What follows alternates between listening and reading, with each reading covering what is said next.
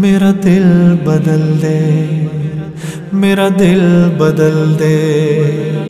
بسم اللہ الرحمن الرحیم۔ رب اشرح لی صدری ویسر لی امری واحلل عقدۃ من لسانی یفقہوا قولی۔ ربی اسر والا تو اسر و تم بالخیر وبک نستعین یا فتح یا فتح یا فتح۔ ہم بات کر رہے ہیں قیامت کی نشانیوں پر، سوسی کو ہی ہم مزید کنٹینیو کرتے ہیں، اور آج ہم جس قیامت کی نشانی پر بات کریں گے وہ ہے دا سپلٹنگ آف دا مون، یعنی کہ چاند کے دو ٹکڑے ہونا۔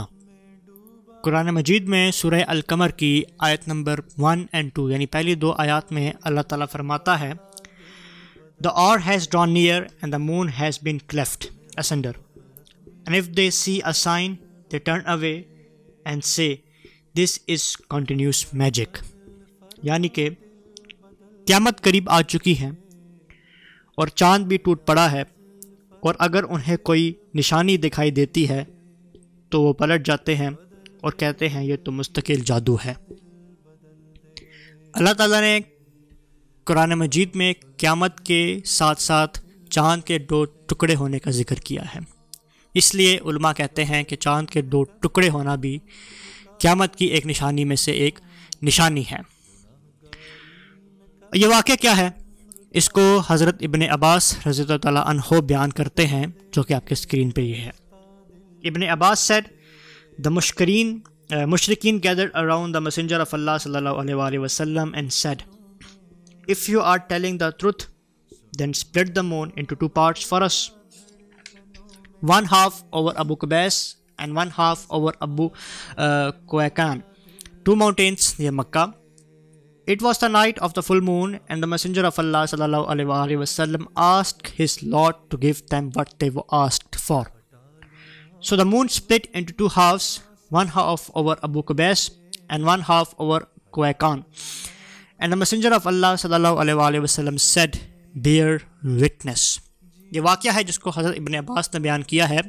اس آیت کی تشریح میں وہ یہ کہ جو مشرکین مکہ ہیں وہ حضور پاک صلی اللہ علیہ وسلم کا نعوذ باللہ جادوگر کہتے تھے کہ یہ ایک دیوانہ شخص ہے، پاگل شخص ہے، یہ اللہ کا نبی نہیں ہے۔ تو اس پر مشرکین نے کہا کہ اگر تم واقعی سچے اللہ کے نبی ہو تو اپنا کوئی معجزہ بتاؤ، یعنی اس چاند کے دو ٹکڑے کر کے دکھاؤ۔ تو حضور پاک صلی اللہ علیہ وسلم نے اللہ پاک سے گزارش کی کہ جو لوگ یہ چاہتے ہیں یا اللہ اس کو پورا کر۔ تو اللہ تعالیٰ کے حکم سے آپ صلی اللہ علیہ وسلم نے چاند کی طرف اشارہ کیا، اور اشارے سے چاند کے جو چاند ہے اس کے دو ٹکڑے ہو گئے، جو دونوں پہاڑ جس کا ذکر اس میں آیا ہے وہ مکہ کے قریب پہاڑ ہیں، ان کے اوپر دونوں ٹکڑے تقسیم ہو گئے۔ اور پھر آپ صلی اللہ علیہ وسلم نے ارشاد فرمایا کہ اے لوگوں گواہ رہنا۔ بعد میں وہ چاند دوبارہ سے آپ صلی اللہ علیہ وسلم کے کہنے پر اور اللہ تعالیٰ کے حکم سے، آپ صلی اللہ علیہ وسلم کے اشارے سے اور اللہ تعالیٰ کے حکم سے، جو چاند دوبارہ جڑ گیا، وہ پورا چاند بن گیا۔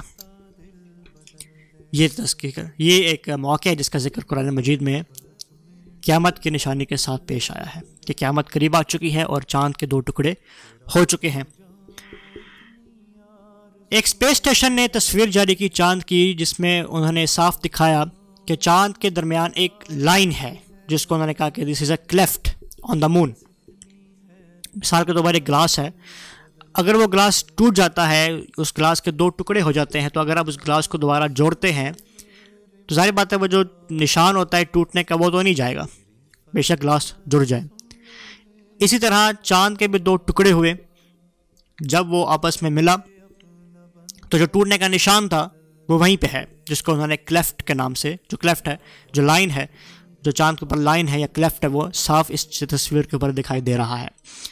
اس چیز کے سائنٹیفکلی پروف کیا گیا ہے کہ چاند کے بھی دو ٹکڑے کسی زمانے میں ہوئے تھے اور پھر اس کو دوبارہ جوڑ دیا گیا۔ یہ ایک قیامت کی نشانی ہے۔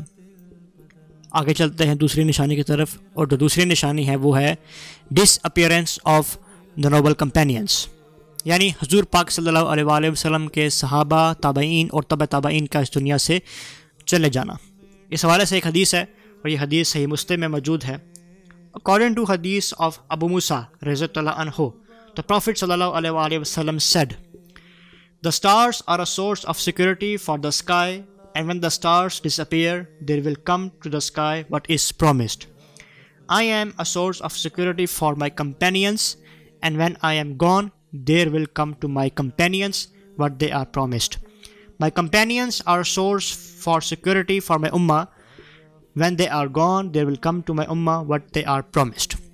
اس حدیث میں حضور پاک صلی اللہ علیہ وآلہ وسلم نے اپنے آپ کو ستاروں سے تشبیہ دی گئی ہے کہ جس طرح ستارے آسمان کی حفاظت کرتے ہیں, اسی طرح میں یعنی کہ حضور پاک صلی اللہ علیہ وآلہ وسلم اپنے کمپینینس کی, اپنے ساتھیوں کی حفاظت کر رہے ہیں. اور جب میں اس دنیا سے چلا جاؤں گا تو میرے جو مجھ سے وعدہ کیا گیا تھا وہ میرے ساتھیوں سے وعدہ لیا جائے گا. اسی طرح میرے ساتھی جو ہیں وہ میری امہ کے لیے ایک حفاظت کا ذریعہ ہیں, اور جب میرے ساتھی چلے جائیں گے تو وہ جو وعدہ ان ساتھیوں سے لیا گیا تھا وہ وعدہ اب میری امت سے لیا جائے گا.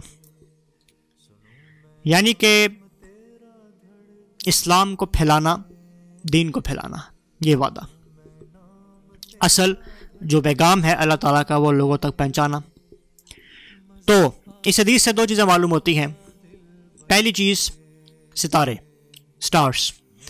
ستاروں کا آسمان میں کم ہو جانا بھی قیامت کی ایک نشانی ہے. Decrease in stars and increase in shooting stars. جس طرح ہم کہتے ہیں نا کہ ہمیں کوئی ٹوٹا ہوا ستارہ دکھائی دے تو ہمیں کوئی بھی دعا مانگے, ہم کوئی بھی وش کریں تو پوری ہوتی ہے, ایسی کوئی بات نہیں ہے. شوٹنگ سٹار سے پرہیز, استغفار کرنا چاہیے انسان کو جب وہ دیکھے کہ کوئی ستارہ اس کو نظر آ رہا ہے کہ وہ ٹوٹ کے گر رہا ہے. It is not a good will, ٹھیک ہے. اس کو قیامت کی نشانی بتایا گیا ہے کہ جب وہ شوٹنگ سٹارز کی تعداد بڑھ جائے اور آپ کو ویسے ستارے جو ہے وہ آسمان میں کم دکھائی دیں تو سمجھ جاؤ کہ قیامت قریب ہے. اسی طرح ستاروں کی تشبیہ دی گئی ساتھیوں سے, صحابہ کرام سے, تابعین سے اور تبع تابعین سے. نیک لوگوں کا یا علماء کرام کا اس دنیا سے جانا بھی قیامت کی نشانیوں میں سے نشانی ہے, چاہے وہ صحابہ کرام ہو, تابعین ہو, تبع تابعین, اور اس کے بعد یہ سلسلہ قیامت تک جاری رہے گا. علماء کرام کا اس دنیا سے جانا, وہ علماء کرام جو صحیح اسلام, صحیح دین لوگوں تک پہنچا رہے ہیں, ان کا اس دنیا سے جلدی چلے جانا بھی قیامت کی نشانی میں سے نشانی ہے. اگلی نشانی دا اینڈ آف نالج, یعنی علم دین کا ختم ہو جانا. اس حوالے سے بخاری کی حدیث ہے.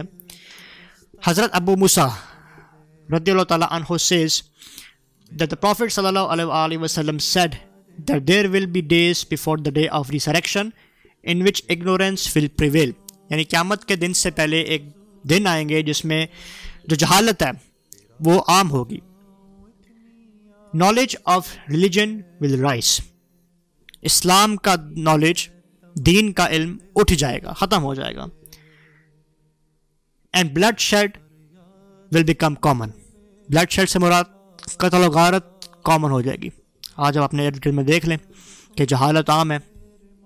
غریب لوگ جو کہتے ہیں کہ ہم غریب لوگ ہیں, ابھی اپنے رمضان کا مہینہ گزارا ہے اور آپ کا واسطہ ضرور غریب لوگوں سے, مزدوروں سے یا فقیروں سے پڑا ہوگا, کہ بہانہ ان کے پاس یہ ہوتا ہے کہ ہم غریب لوگ ہیں لہٰذا ہم مزدوری کرتے ہیں تو ہم روزہ نہیں رکھتے. تو یہ جہالت ہے, سب سے بڑی جہالت ہے یہ. اس کے علاوہ مزاروں پر جانا, قبروں کے آگے سجدہ کرنا, یہ بھی جہالت ہے. ایسے لوگوں سے یقین رکھ دینا کہ وہ شف شف کر کے, پھوک مار کے آپ کا علاج کروا دیں گے, یہ بھی جہالت ہے, ٹھیک ہے. یعنی پیروں کے پیچھے بھاگنا, ایسے پیر جو جن کا اسلام سے کوئی تعلق نہیں ہے, جہالت نظر آتی ہے ان کو دیکھ کر, یہ بھی جہالت ہے. تو یہ حدیث میں ہے, یہ قیامت کی نشانی ہے. اس کے بعد فرمایا کہ علم دین, ظاہر بات ہے جب علم دین اٹھ جائے گا تو جہالت کامنلی عام طور پہ پھیلے گی, ٹھیک ہے. اور قتل و غارت کہ انسان چھوٹی چھوٹی باتوں میں غصہ اس کو آتا ہے اور غصہ برداشت نہیں ہوتا تو وہ کسی کا قتل کر دیتا ہے. آج آپ دیکھ لیں کہ کتنے لوگ ہر دن قتل ہوتے ہیں چھوٹی سی باتوں میں. زمین کا تنازع ہو گیا, گھر میں معمولی جھگڑا ہو گیا تو کیا کر دیا, اس کو قتل کر دیا. ایک اور حدیث ہے جو مسند احمد میں موجود ہے. Hazrat Abu Huraira radiallahu anhu says that the Prophet peace be upon him said that the hour will not come until knowledge is raised. یعنی قیامت اس وقت تک نہیں آئے گی جب تک کہ جو علم ہے, جو knowledge ہے وہ ختم نہیں ہو جائے گا. Ignorance will spread, جہالت پھیل جائے گی. And harm will increase. The companions asked, what is the harm? The Prophet sallallahu alaihi wasallam said, murder. یعنی harm کیا ہے, نقصان کیا ہے, قتل و غارت. تو آج آپ دیکھ لیں اپنے ارد گرد, اپنے معاشرے میں کہ ہمارے ہاں علماء کرام جو صحیح علماء کرام ہیں، جو صحیح دین پھیلانے والے ہیں، وہ دنیا سے جا رہے ہیں، جہالت پھیل رہی ہے، قتل و غارت ہو رہی ہے، اور علم دین جو ہے وہ کم ہوتا جا رہا ہے۔ ان لوگوں کا، مسلمانوں کا دین میں جو انٹرسٹ ہے، اسلام کو سیکھنے میں جو ایک شعور ہے، جو شوق ہے، وہ کم ہو رہا ہے۔ تو یہ قیامت کی نشانیاں ہیں۔ Thank you.